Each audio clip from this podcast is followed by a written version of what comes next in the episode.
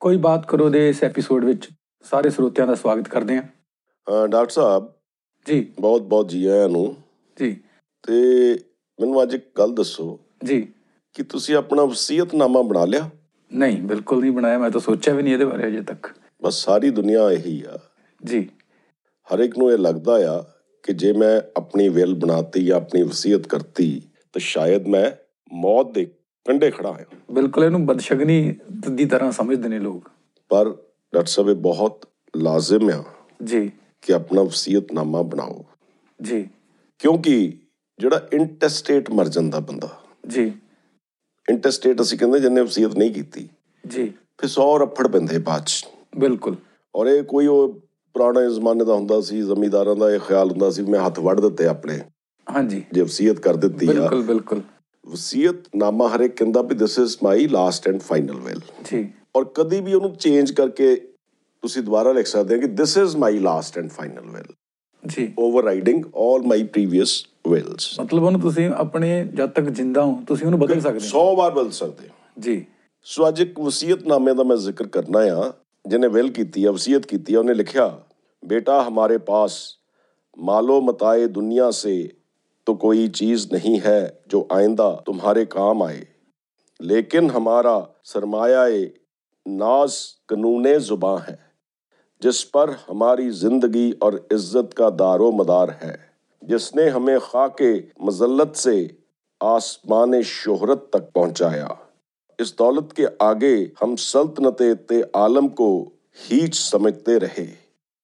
तुमको भी अपने तरके में यही दौलत देते हैं ਵਾਹ ਇਹਦੇ ਚ ਕਮਾਲ ਇਹ ਹੈ ਡਾਕਟਰ ਸਾਹਿਬ ਜੀ ਕਿ ਸ਼ਾਇਰ ਨੇ ਜੀ ਆਪਣੀ ਕਾਨੂੰਨੇ ਜ਼ਬਾਨ ਜੀ ਕਾਨੂੰਨੇ ਜ਼ਬਾਨ ਕਹਿੰਦੇ ਵੀ ਜ਼ਬਾਨ ਨੂੰ ਕਿੰਨਾ ਕਰੈਕਟਲੀ ਬੋਲਣਾ ਜੀ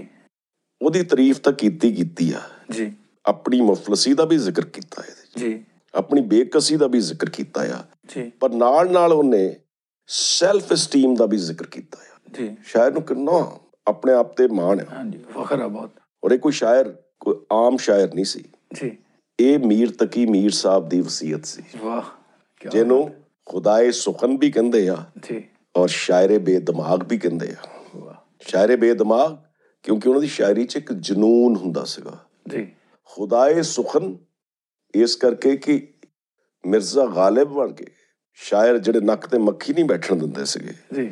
ਉਹ ਵੀ ਰਹਿ ਨਾ ਸਕੇ ਮੀਰ ਸਾਹਿਬ ਦੀ ਤਾਰੀਫ ਕੀਤੇ ਬਿਨਾ ਰੇਖਤਾ ਕੇ ਤੁਮੀ ਉਸਤਾਦ ਨਹੀਂ ਹੋ ਗਾਲਿਬ ਕਹਤੇ ਹੈ ਕਿ ਅਗਲੇ ਜ਼ਮਾਨੇ ਮੇਂ ਕੋਈ ਮੀਰ ਵੀ ਥਾ ਰੇਖਤਾ ਉਰਦੂ ਨੂੰ ਕਹਿੰਦੇ ਆ ਜੀ ਪੁਰਾਣਾ ਉਰਦੂ ਦਾ ਨਾਂ ਰੇਖਤਾ ਆ ਜੀ रेखता के तुम ही उस्ताद नहीं हो गालिब कहते हैं कि अगले जमाने में कोई मीर भी था ਜੀ ਢਿੱਲੋਂ ਸਾਹਿਬ ਬਿਲਕੁਲ ਜਿਸ ਤਰ੍ਹਾਂ ਇਹਨਾਂ ਨੇ ਲਫ਼ਜ਼ਾਂ ਦੀ ਅਦਾਇਗੀ ਕੀਤੀ ਆ ਜਿਸ ਖੂਬਸੂਰਤ ਤੇ ਨਫਾਸਤ ਨਾਲ ਇਹ ਵਸੀਅਤ ਕੀਤੀ ਗਈ क्या बात है ਤੇ ਜਿਸ ਤਰ੍ਹਾਂ ਗਾਲਿਬ ਸਾਹਿਬ ਨੇ ਕਿਹਾ ਵਾਕਈ ਖੁਦਾ ਇਸ ਸੁਖਨ ਮੀਰ ਤੱਕ ਮੀਰ ਸਾਹਿਬ ਹੀ ਹੋ ਸਕਦੇ ਨੇ देखो गालिब साहब ने नहीं कोई भी ਉਰਦੂ ਦਾ ਪੋਇਟ ਨਹੀਂ ਆ ਜੀ ਮੀਰ ਤਕੀ ਮੀਰ ਦੀ ਬਰਾਬਰੀ ਜਿਹੜੀ ਕੀਤੀ ਜਾਂਦੀ ਆ ਜੀ। ਉਰਦੂ ਪੋਇਟਰੀ ਚ ਉਹਦਾ ਉਹੀ ਮਕਾਮ ਆ ਜਿਹੜਾ ਫਾਰਸੀ ਪੋਇਟਰੀ ਚ ਸ਼ੇਖ ਹਾਫਿਜ਼ ਸ਼ਿਰਾਜ਼ੀ ਦਾ ਆ ਵਾਹ ਪਰ ਮੀਰ ਇੱਕ ਸੈਂਸ ਚ ਸ਼ੇਖ ਹਾਫਿਜ਼ ਸ਼ਿਰਾਜ਼ੀ ਤੋਂ ਉੱਪਰ ਚਲੇ ਜਾਂਦੇ ਆ ਉਹ ਕਿਸ ਤਰ੍ਹਾਂ ਜੋ ਅਲਫਾਜ਼ ਆ ਜੀ ਜੋ ਉਹਨਾਂ ਨੇ ਮੁਹਾਵਰੇ ਵਰਤੇ ਜੀ ਜਿਹੜੀ ਤਰਕੀਬ ਵਰਤੀ ਹੁਣ ਟੁਕ ਸ਼ਬਦ ਨੂੰ ਇਸਤੇਮਾਲ ਕੀਤਾ ਜੀ नाज की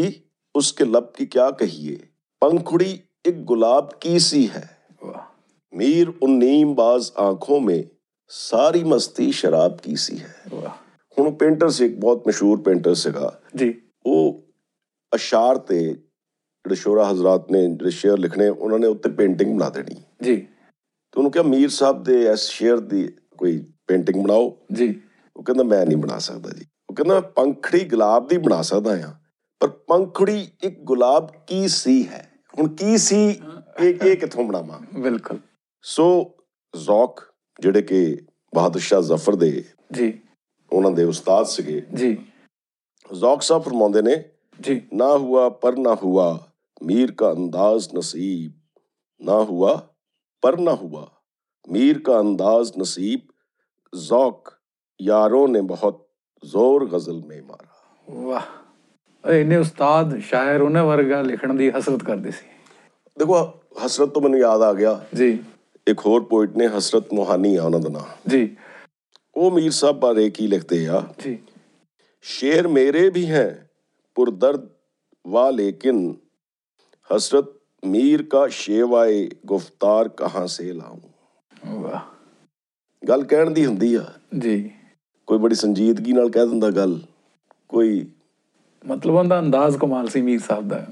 ਢਿੱਲੋਂ ਸਾਹਿਬ ਮੀਰ ਸਾਹਿਬ ਬਾਰੇ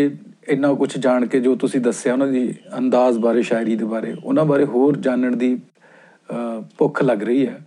ਕੁਝ ਉਹਨਾਂ ਬਾਰੇ ਹੋਰ ਦੱਸੋ ਉਹਨਾਂ ਦੀ ਸ਼ਖਸੀਅਤ ਬਾਰੇ ਉਹ ਕਿਸ ਤਰ੍ਹਾਂ ਦੇ ਅ, ਮਤਲਬ ਵਜੂਦ ਸੀ ਉਹਨਾਂ ਦਾ ਕਿਸ ਤਰ੍ਹਾਂ ਦੇ ਇਨਸਾਨ ਸੀ ਉਹ ਮਤ ਸਹਿਲ ਹਮੇ ਜਾਨੋ ਫਿਰਤਾ ਹੈ ਫਲਕ ਬਰਸੋਂ ਫਲਕ ਹੁੰਦਾ ਆਸਮਾਨ ਜੀ मत सहल हमें जानो फिरता है फलक बरसों तब खाक के पर्दे से इंसान निकलते हैं ਵਾਹ ਇੰਨੀ ਫਿਲਾਸਫੀ ਜੀ ਇੰਨਾ ਪ੍ਰਵਾਜ਼ੇ ਖਿਆਲ ਜੀ ਔਰ ਇੰਨੀ ਸਰਲ ਭਾਸ਼ਾ ਜੀ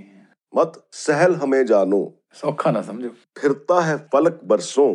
ਤਬ ਖਾਕ ਕੇ ਪਰਦੇ ਸੇ ਇਨਸਾਨ ਨਿਕਲਤੇ ਕਿੰਨੀ ਸਰਲਤਾ ਨਾਲ ਐਡੀ ਵੱਡੀ ਗੱਲ ਕਰਤੀ ਇਹਦੇ ਚ ਮੀਰ ਤਕੀ ਮੀਰ ਨੇ ਦੇਖੋ ਆਪਣੀ ਸ਼ਾਇਰੀ ਨੂੰ ਹੀ ਸਰਾਇਆ ਨਹੀਂ ਆ ਜੀ ਆਪਣੀ ਹੀ ਪ੍ਰਸ਼ੰਸਾ ਨਹੀਂ ਕੀਤੀ ਜੀ ਬਲਕਿ ਇਨਸਾਨੀਅਤ ਦੀ ਏਡੀ ਵੱਡੀ ਪ੍ਰਸ਼ੰਸਾ ਕਰਤੀ ਜਿਹੜਾ ਮਿਰਜ਼ਾ ਗਾਲਿਬ ਨੇ ਆਪਣੇ ਸ਼ੇਰ 'ਚ ਕਿਹਾ ਕਿ ਬਸ ਕੇ ਦੁਸ਼ਵਾਰ ਹੈ ਹਰ ਕਾਮ ਕਾ ਆਸਾ ਹੋਣਾ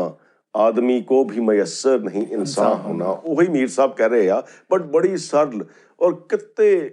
ਜ਼ਿਆਦਾ ਡੈਪਥ ਨਾਲ ਕਹਿ ਰਹੇ ਡੂੰਘਾਈ ਆ ਨਾਲ ਕਹੀ ਹੈ मत सहल हमें जानो फिरता है पलक बरसों तब खाक के पर्दे से इंसान निकलते हैं ਵਾਹ इसे तर्ज से अल्लामा इकबाल ने भी लिखा आ ਜੀ हजारों साल नरगिस अपनी बेनूरी पे रोती है हजारों साल नरगिस अपनी बेनूरी पे रोती है बड़ी मुश्किल से होता है चमन में दीदावर पैदा दीदावर ਹੁੰਦਾ ਦੇਖਣ ਵਾਲੀ ਅੱਖ ਸੋ ਮੀਰ ਸਾਹਿਬ ਦੀ ਜਿਹੜੀ ਸ਼ਾਇਰੀ ਆ ਜੀ ਮੈਂ ਹਾਫਿਜ਼ ਤੋਂ ਉੱਪਰ ਕਿਉਂ ਕਹਿ ਰਿਹਾ ਆ ਜੀ ਦੇਖੋ ਮੀਰ ਸਾਹਿਬ ਨੇ 18ਵੀਂ ਸ਼ਤਾਬਦੀ ਚ ਉਰਦੂ ਚ ਸ਼ਾਇਰੀ ਕੀਤੀ 1722 ਜਾਂ 1723 ਦਾ ਉਹਨਾਂ ਦਾ ਬਰਥ ਆ ਜੀ ਤੇ 1810 ਚ ਉਹਨਾਂ ਦਾ ਇੰਤਕਾਲ ਹੋਇਆ ਸੋ ਬੜਾ ਇੱਕ ਲੰਬਾ ਅਰਸਾ ਉਹਨਾਂ ਨੇ ਸ਼ਾਇਰੀ ਕੀਤੀ ਔਰ ਜ਼ਿੰਦਗੀ ਦੇ ਹਰ ਰੰਗ ਨੂੰ ਆਪਣੀ ਸ਼ਾਇਰੀ ਚ ਢਾਲ ਲਿਆ ਜੀ ਹਾਲਾਂਕਿ ਬਹੁਤ ਸਾਰੇ ਲੋਕ ਕਹਿ ਦਿੰਦੇ ਵੀ ਰੋਣ ਧੋਣ ਵਾਲਾ ਪੋਇਟ ਆ ਜੀ ਤੇ ਕੁਛ ਨਹੀਂ ਰੋਂਦਾ ਧੋਂਦਾ ਰਹਿੰਦਾ ਪਰ ਜ਼ਿੰਦਗੀ ਦਾ ਕੋਈ ਪਹਿਲੂ ਨਹੀਂ ਆ ਜਿਹੜਾ ਮੀਰ ਸਾਹਿਬ ਨੇ ਟੱਚ ਨਹੀਂ ਕੀਤਾ ਜੀ ਔਰ ਇਸ ਬਾਰੇ ਅਸੀਂ ਅਗਲੇ ਐਪੀਸੋਡਸ ਉਹਨਾਂ ਦੀ ਜ਼ਿੰਦਗੀ ਬਾਰੇ ਉਹਨਾਂ ਦੀ ਸ਼ਾਇਰੀ ਬਾਰੇ ਹੋਰ ਗੱਲਬਾਤ ਕਰਾਂਗੇ ਜੀ ਕਿਉਂਕਿ ਇੱਕ ਐਪੀਸੋਡ ਚ ਮੀਰ ਸਾਹਿਬ ਨੂੰ ਉਹ ਤਾਂ ਸੂਰਜ ਨੂੰ ਦੀਵਾ ਦਿਖਾਉਣ ਵਾਲੀ ਗੱਲ ਆ ਸੋ ਅੱਜ ਮੀਰ ਸਾਹਿਬ ਦੇ ਇਸ ਸ਼ੇਅਰ ਨਾਲ ਅਸੀਂ ਇਸ ਐਪੀਸੋਡ ਨੂੰ ਕਨਕਲੂਡ ਕਰਦੇ ਹਾਂ ਹਰ ਐਪੀਸੋਡ 'ਚ ਹੀ ਮੈਂ ਕਹਿੰਦਾ ਹੁੰਦਾ ਜੀ। ਫਿਰ ਮਿਲਾਂਗੇ ਅਗਰ ਖੁਦਾ ਲਾਇਆ ਸੋ ਇਹ ਵੀ ਮੀਰ ਤਕੀ ਮੀਰ ਸਾਹਿਬ ਦਾ ਹੀ ਸ਼ੇਅਰ ਆ ਵਾਹ। ਅਬ ਤੋ ਜਾਤੇ ਹੈ ਬੁੱਤ ਕਦੇ ਸੇ ਮੀਰ ਕਿਤੇ ਜਾਤੇ ਹੈ ਲਿਖਿਆ ਕਿਤੇ ਅਬ ਤੋ ਚਲਤੇ ਹੈ ਲਿਖਿਆ ਕਿਤੇ ਜੀ ਅਬ ਤੋ ਜਾਤੇ ਹੈ ਬੁੱਤ ਕਦੇ ਸੇ ਮੀਰ ਫਿਰ ਮਿਲਾਂਗੇ ਅਗਰ ਖੁਦਾ ਲਾਇਆ ਵਾਹ